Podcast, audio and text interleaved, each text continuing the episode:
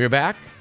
Not long ago, I think it was two weeks ago in the show, we were talking about the movie Food Inc., which I realize now has left the theaters locally, but it'll be back on DVD.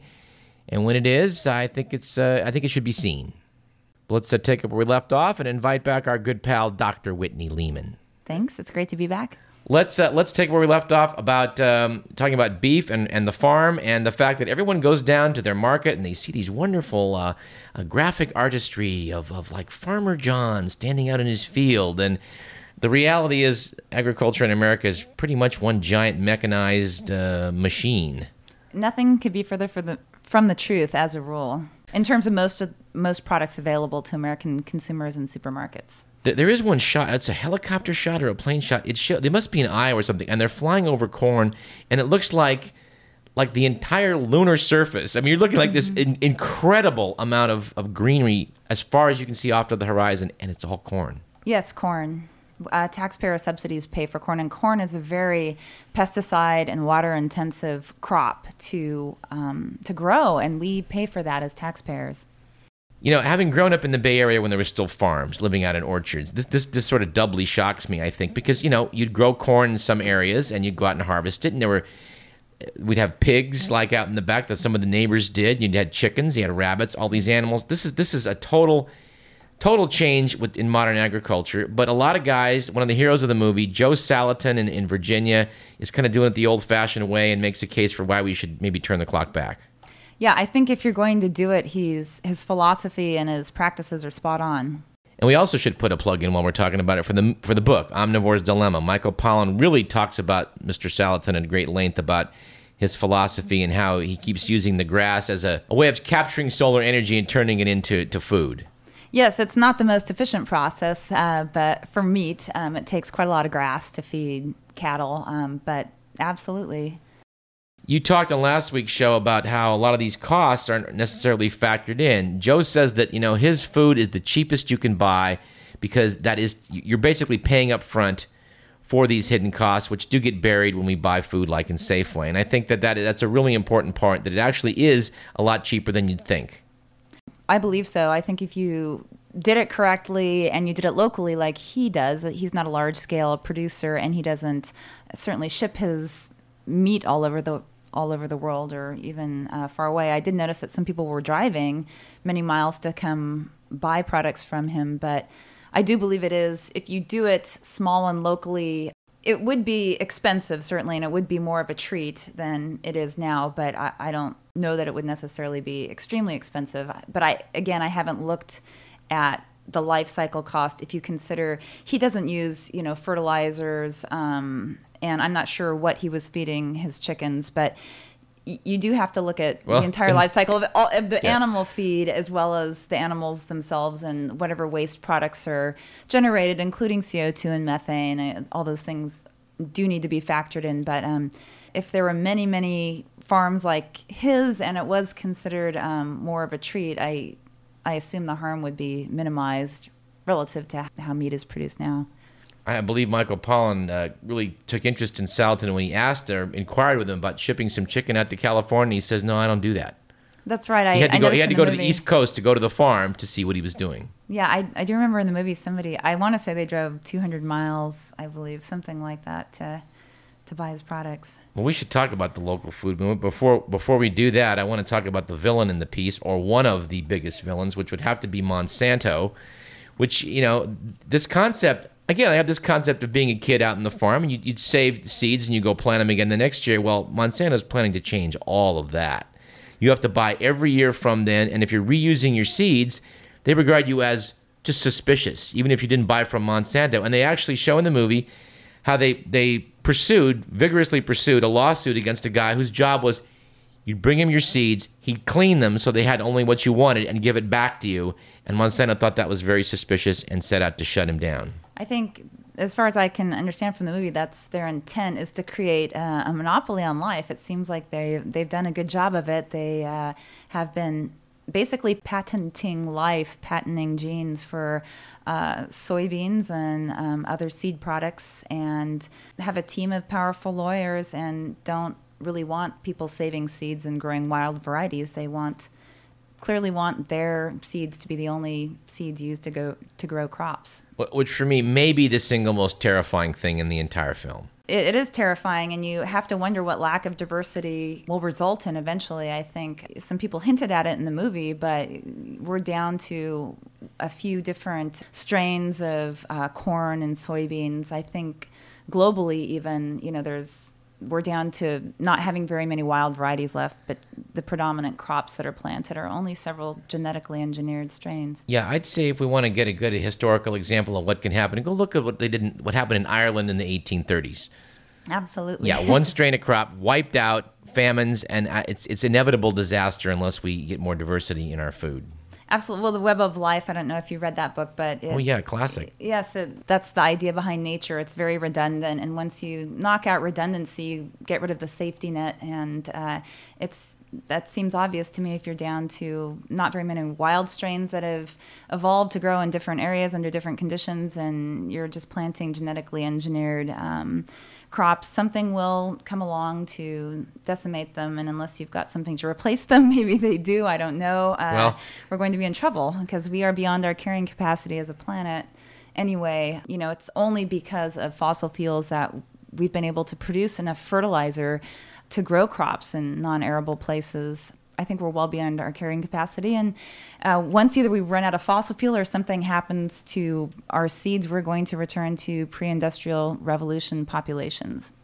By the way, we need you to come back sometime next month and talk about this issue of populations raging out of control, the great the great issue of our day that has been swept under the rug. Besides fossil fuel combustion and ecological footprint of uh, products that are available to us in the United States, the second problem globally certainly is overpopulation. And uh, I believe it's gotten to the point that if if you're well beyond your carrying your natural carrying capacity, um, you do I think have to start taking a look at what is sustainable and what is the right to reproduce a fundamental right if it interferes with the fundamental rights of other people already living here and their futures. That's bound to be a provocative discussion. It's always a conversation killer. You know, this is one area where there's been sort of a, a fundamental agreement between conservatives and liberals to all of our peril. The Christian right certainly, and I mean, certainly is not in favor of any kind of population controls. uh, yes. And and people of, of the I would say profound left persuasion just think this is just this is not you just this is not on the table. You just don't even talk about this. That's that's very true. The scientific community, uh, it's not a topic for discussion, and the scientific community are out of it really. Um, and I agree. People I know who would be considered even educated liberal people uh, seem to be having more kids, many more than when I was a child in the 70s. We did talk about overpopulation when I was growing up, and it's become a taboo topic. Yeah, the Europeans are actually having uh, Europeans have actually succeeded, as have large numbers of third world countries in getting their populations reined in. We are now apparently one of the data outliers. I believe the US. so. Uh, the Scandinavian countries have had zero population growth for a long time. Uh, Japan, I think they've had a low population growth for a long time. And those countries, I believe, are trying to offer incentives to build up their population because you do have to think about um, the number of people who are aging and can the next generation support them. But that's going to be a moot point if the planet won't support the entire population. So I do think something is going to have to be done. And there might be a period of adjustment or discomfort as we age if we decide we have to rein in the population. There is going to be a period that's probably not going to be so comfortable. But for if we're going to think long term about sustainability, uh, it's certainly something you can't avoid. Longer discussion on that on a future show. Well, we, there's a lot you can talk about uh, regarding the movie Food Inc. Let's maybe close with this one. I'm looking at the website right now, which I do recommend to listeners, and it does talk about how um, our sedentary lifestyle and you know sugar-laden processed foods are making us all fat. And they talk about that quite a bit in the movie. Yeah, that's most unfortunate. And I know you saw the movie Supersize Me, so there is the aspect didn't, of actually. Oh, you didn't. No. Uh, there is the portion size, um, which has been increasing. And if you look at footage from the '70s, you notice people are a lot thinner back then. And uh, maybe it's because the food wasn't so good. I remember a lot of not very delicious local food. A lot of Well, I think what it was processed was every gas station wasn't a mini mart in the 1970s. And you didn't have uh, the super big gulper in Texas, the Super Haas, which is, I think is basically a two liter soda in a cup. two liters of soda. Enough to feed your family. you Well, don't want to feed your family corn the syrup, movie though, sh- the think. movie shows this strange skewing skewing of our society where It is literally cheaper to feed your kid burgers, to feed your whole family burgers in a fast food restaurant than to go into a market and try and buy, for example, a head of broccoli. That's unfortunate. It's because costs are externalized, so uh, I think that's why it is cheaper. It shouldn't be cheaper. It certainly should be cheaper to It, it, well, buy I t- local produce. Talked about capitalism earlier. This this is this is not capitalism. This is a distortion of the economy by artificially subsidizing corn. Archer Daniels Midland and such corporations by keeping corn prices down artificially. Yes. Um, and but also when you look at the health value of what you're feeding your family, uh, I personally can't imagine making the choice to feed my family uh, sodas full of corn syrup and uh, fast food burgers and French fries. It just seem i mean i feel like you could almost get in trouble for child abuse if that's all i fed my kids. I've joked about it many times. Do i get up in the morning and feed my dogs um, a bowl of orange soda and some donuts and then give them some you know hamburgers and french fries for lunch? Most people would throw me in jail. I think the spca would be after me. So uh, feeding that to your kids uh, doesn't seem like the best idea. I think you should do whatever you need to do to maybe eat less and try to buy some higher quality food. I don't. A lot of people are overweight yet malnourished. I think that's a major problem in this country besides type 2 di- diabetes. Well, something else when you come back, we'll put this in the back burner too. Let's talk about how we can get the price of corn where it ought to be. Because if you did that, the market would take over and lots of good things would happen. I agree. All right, well, then we'll do that. We'll get to that one in September. How's that? Great. I love right. that. Dr. Whitney Lehman, it's always a pleasure. Uh, again, we want to reiterate uh, two thumbs up for Food Inc., and people ought to go check it out. Two thumbs up. Thanks, Doug.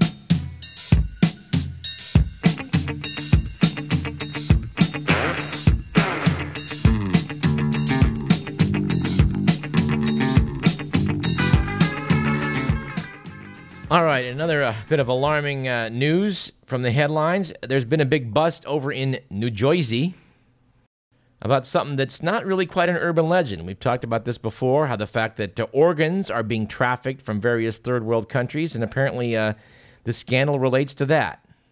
According to federal authorities, Brooklyn businessman Levi Itzhak Rosenbaum was charged in the first documented case of organ trafficking in the U.S.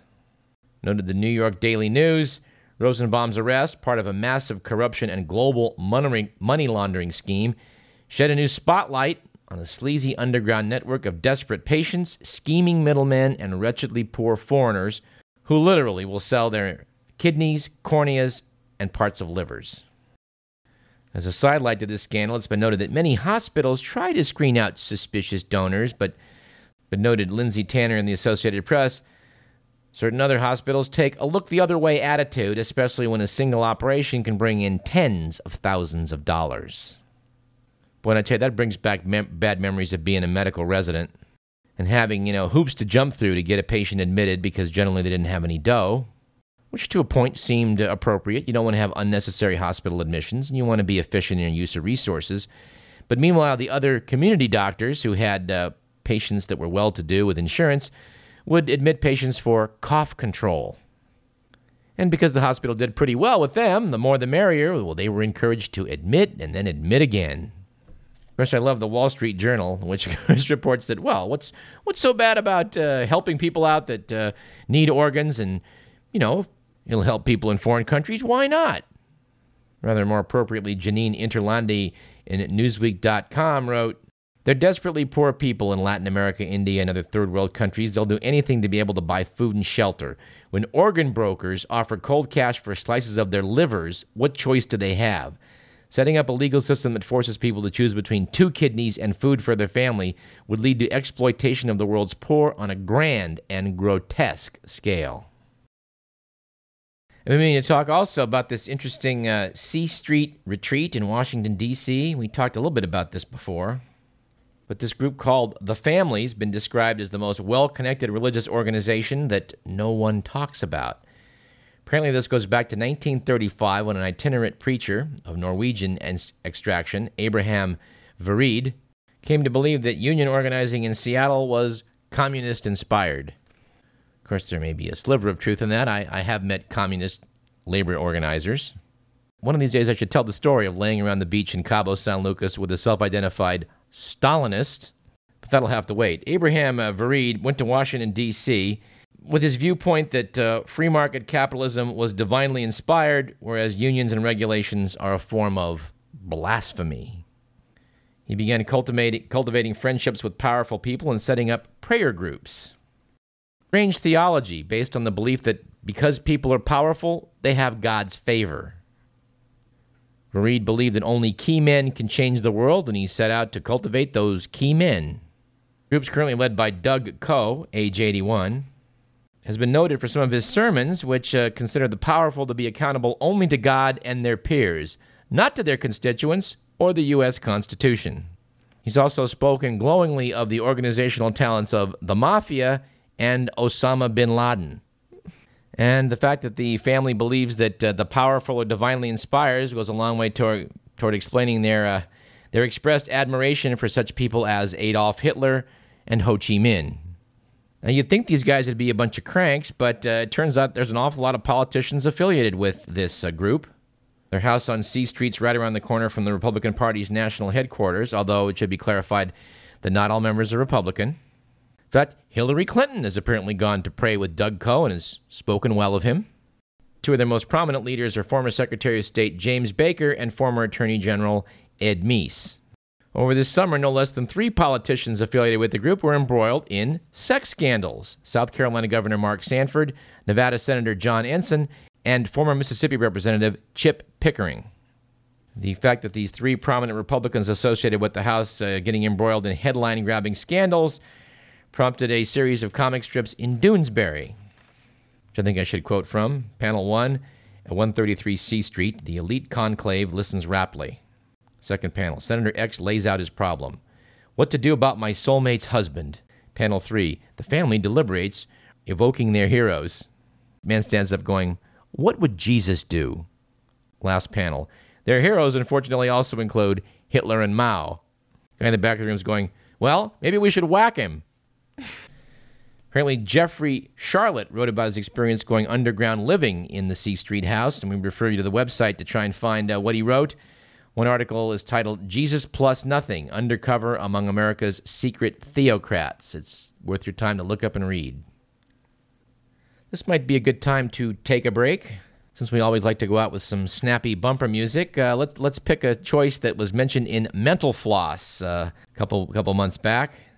The article was titled TV Theme Songs That Will Never Die revealed a first class bit of trivia, which is that when Gene Roddenberry contracted to have a Star Trek theme song created, Roddenberry was guaranteed to get co credits for writing the lyrics, which the magazine rather gleefully reprinted as Beyond the rim of the starlight, my love is wandering in star flight. Adding that even though these lyrics were thankfully never used, Roddenberry still got half the royalties. But let's instead go out with uh, a fine piece of TV theme music. That would be the theme song to The Simpsons. Apparently, when creator Matt Groening approached composer Danny Elfman to write the opus, he handed the composer some highlights, uh, including the Jetsons theme and selections from Juliet of the Spirits. But oddly enough, some easy to listen music and apparently a Teach Your Parrot to Talk record. Reportedly, after listening to it for a while, Elfman told Groening, I know exactly what you're looking for. And apparently he did. So let's go out with that Emmy winning theme song.